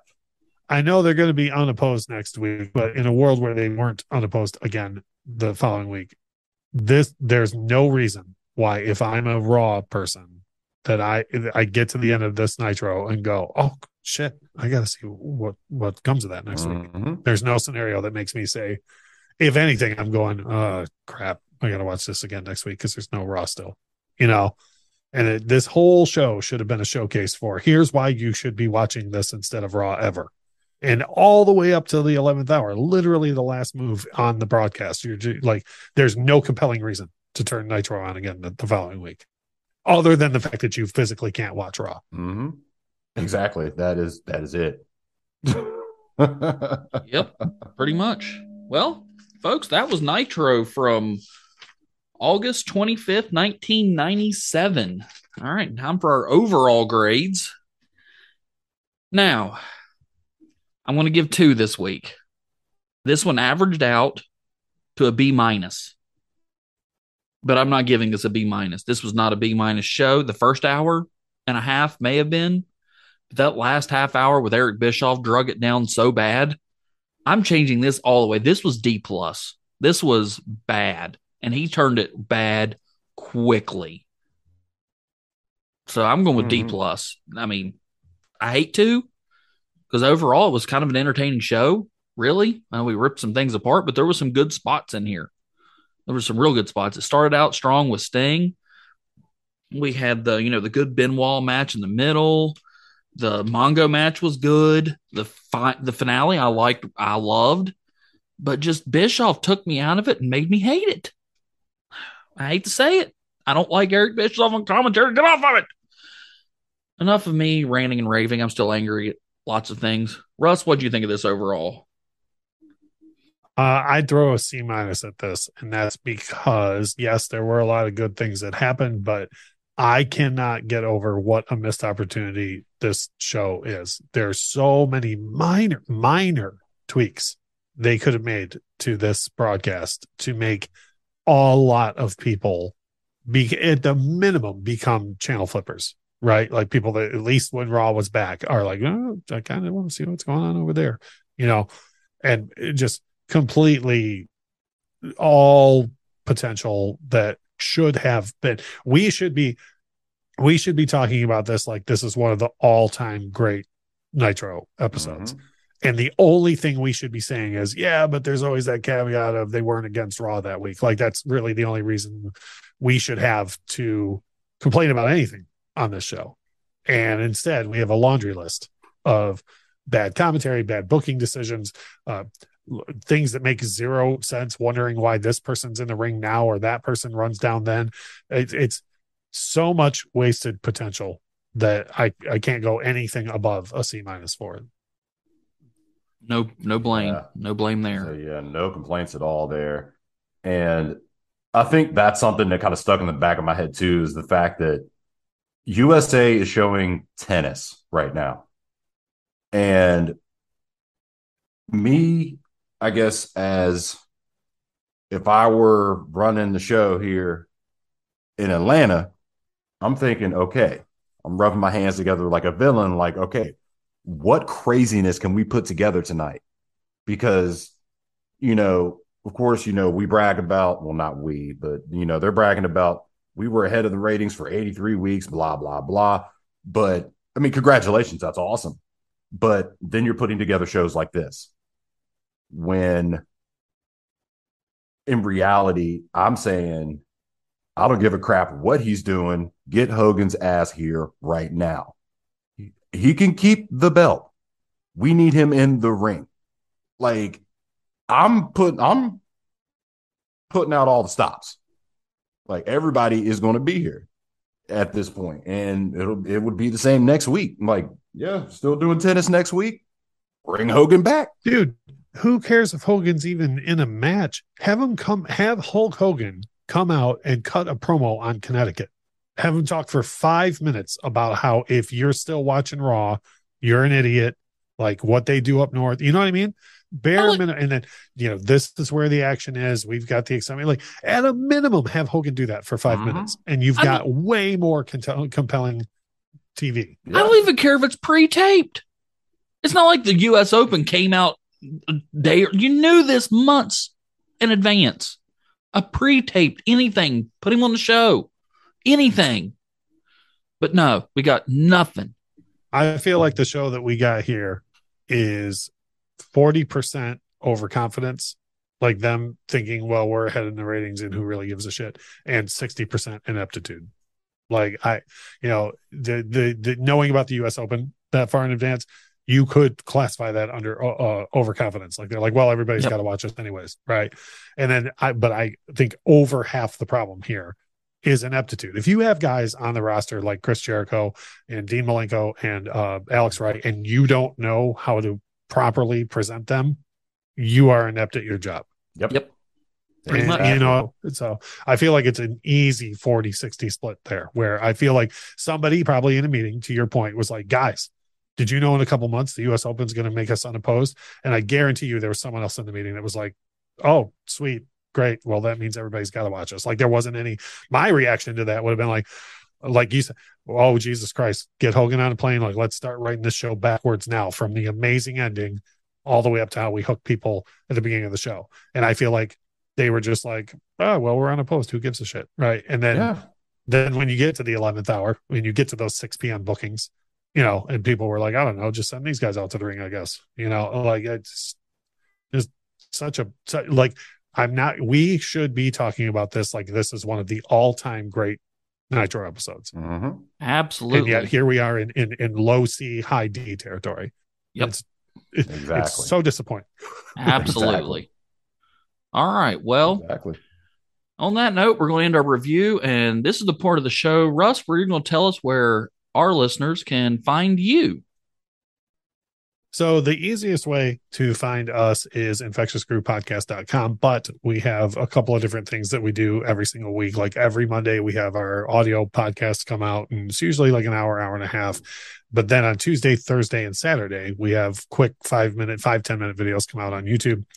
And uh, although I've been doing a whole bunch of wrestling talk here, uh, everything on our show is all focused on music, like literally all genres, all artists. And uh, I guess what's unique about our show is that we try to do everything from a positive standpoint. And what I mean by that is we don't just, you know, if a song or an artist is not our cup of tea, we don't just praise them for no reason. We just don't talk about them.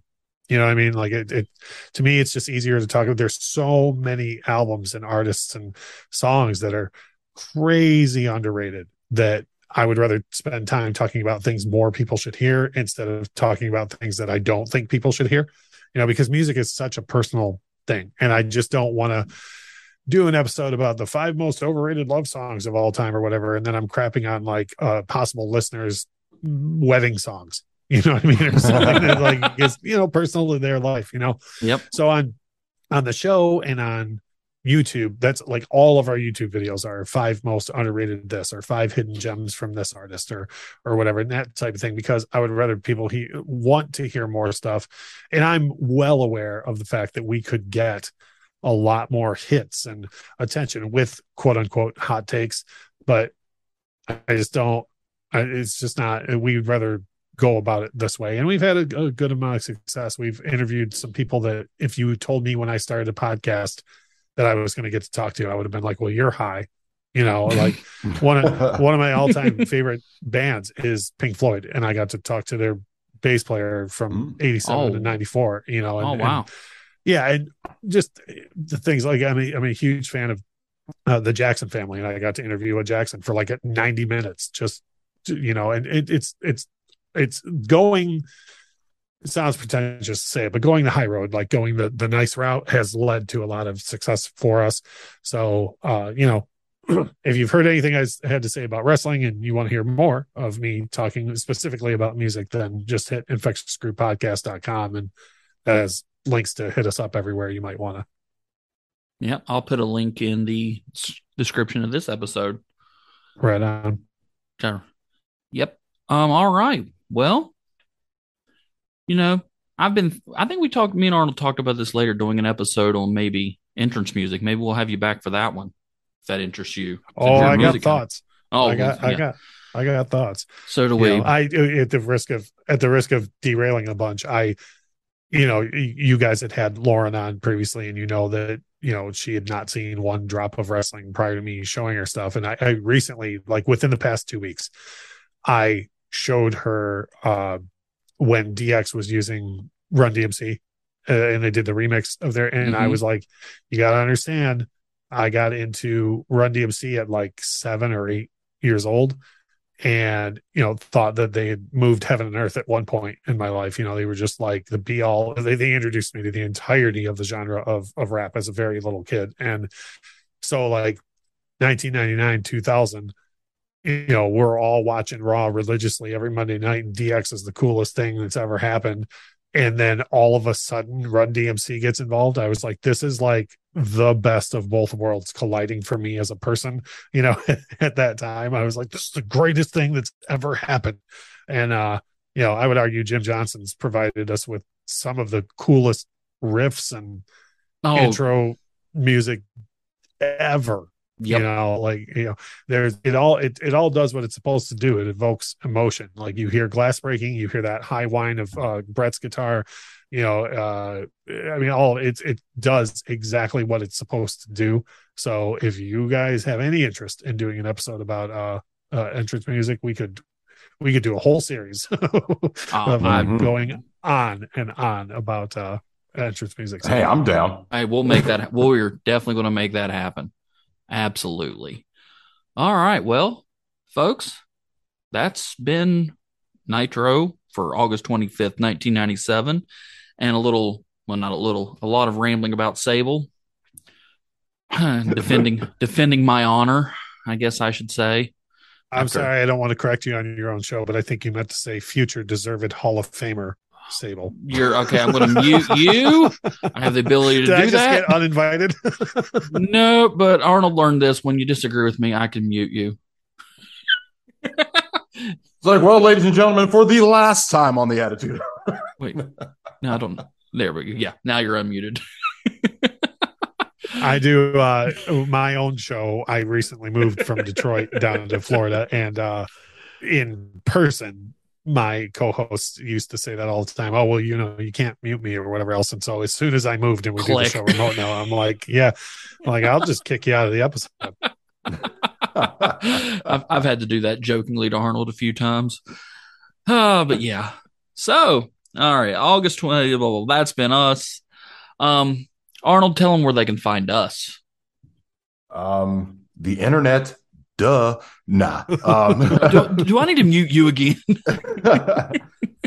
well, ladies and gentlemen, of course, you know, if you want to chat with us and, you know, be like the rest of these marks in the IWC and share your opinions on Sable uh, or any other more talented female wrestler, you can find us on the Twitter at AEWR Pod.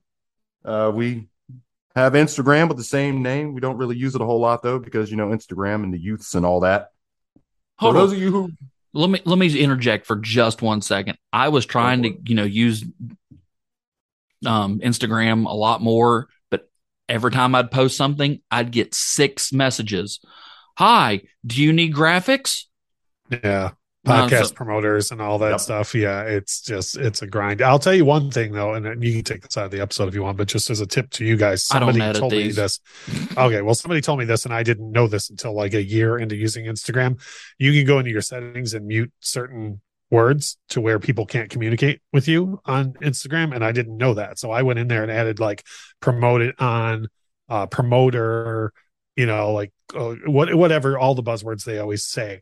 So if you do that, you won't get like I post a ton on Instagram now because I don't get 50 notifications right after I post from, you know, all these people with a grand total of four followers who are going to help me get 10,000 tens of thousands of hits, you know. Totally. Yeah. Organic growth, lot lot Yeah. of list lot listen. Yeah, dude, go Broken in there, English. put all that stuff Yeah, in I'm your going filters to. and Yeah. you won't see it anymore. Yep. Yep. All right. Well, I will definitely do that. Yeah, I will leave this. I will. Yeah, I don't edit any of this. I had music at the beginning Mhm. and the end of stitching together. This is one big organic flowing on. conversation. Right on, cool. I just, you know, but yeah, Oh, I guess no. for your listeners too, then Yeah. if anybody wants to post more on social media, there's filters for that stuff to where you Mhm. won't be bothered listen. by uh because there's so much like you, your show, there's so much great imagery from that era Mhm. of wrestling that you could, you know, you could get tons of followers just from posting imagery from that era, or even as a assisted tool, like when uh we talked about the the torture rack thing. You you know, post a picture of Luger and be like, okay, somebody explain how it is that you would do this on accident. you know? Yep. uh, yeah. it's- So yeah, I'll leave that in here as a tip for our listeners. Now, Arnold, let me ask you one question. sure. If you're a boomer and you want to talk to us, how would you do that? Oh, that's a good question. So, yeah, for those of you who uh, think Twitter and Instagram are too hard, or you really want to promote your podcast promotion, whatever you're doing, big follow, then uh, you can also find us on the Gmail, AWR316 at gmail.com. All right. Well, 316 is that a reference to the guy that was just a slightly bigger draw than Sable? No, no. that's it. You're done. You're we're done. Oh, Don't be ridiculous, man. 316 is uh, somebody's birthday. It's not mine, but yeah. I'm gonna. That's it. I'm changing our. I'm changing our email to AEWR pod sablebomb at gmail.com. There you go. finally, talk some sense into this guy here. Slightly bigger. Oh, folks, slightly. Austin is a slightly bigger draw than Sable. That I can't even wrap. And real quick, in, in case in case somebody joined this late and didn't hear, please go back to the beginning and hear that I'm not an idiot. I'm just Oh, doing it yeah. right now. I'm I'm squarely in your corner on this. I'm just ah. doing a bit to be funny. Oh my god, I still can't. Slightly, Austin was only a slightly bigger. That's that's where we are in 2022, folks. People, was she over? Yes. Was she a big Well- name? Well, If if social media is good for anything, it's revisionist history. oh yeah, and Facts. that's and yeah so anyways yes no sable in no way shape or form anywhere near the discussion of the top 10 people who were over in that era uh, uh, or in any era for that Yeah. matter All right, all right, Arnold. Take it. Oh, Russ, we don't know if you know this or not, but you get to count us out. Or to end the show. i don't i don't know that what am i counting down from Three. Just count the three. All you got to Oh, do. You're the re- you're the ref. Arnold, take Yeah. us home. Will do. Ladies and gentlemen, want to thank you all for listening. As you can see, we're still kicking. We're not canceled yet. I've been the man with the velvet vocal cords, Arnold. And with me, as always, my tag team partner, my man, the two time reigning, defending, undisputed, and also finalist for this year's Armchair Booker of the Year, the Big Drewski. And we are on our backs, staring up at the lights. Okay, go ahead, take us out of here, ref. one two three Peace. Peace.